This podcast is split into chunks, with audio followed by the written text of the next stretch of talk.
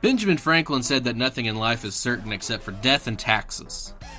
Clearly, our greatest American president never attended New Beer Friday, for it is also certain.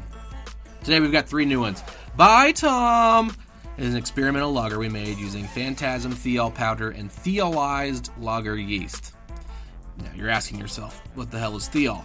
It's an organic compound using the group SH, or in simpler terms, it's a sulfur containing analog of an alcohol. I know, I know, I've created more questions for you, like, what are some examples of natural thiols?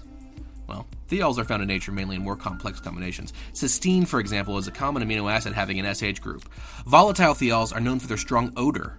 As an example, one er, or monobutane thiol has an odor threshold of 6 ppb in water and a flavor threshold of 0.004 ppb. So, now that I've answered that, the beer is called Bye Tom because Tom moved to Chicago.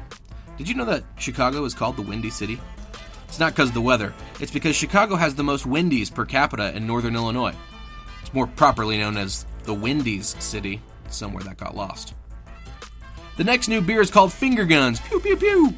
It's a you don't have to say the pew pews when you order it. It's a 5.4% ABV blackberry wit. It's made with blackberries, the fruit, not the phone from the early 2000s. And lastly, we have Espresso Marty on draft and in bottles. Espresso Marty is a barrel aged imperial stout made with espresso and vanilla. I have no snarky, stupid comments to make about Espresso Marty. It's it's just really good.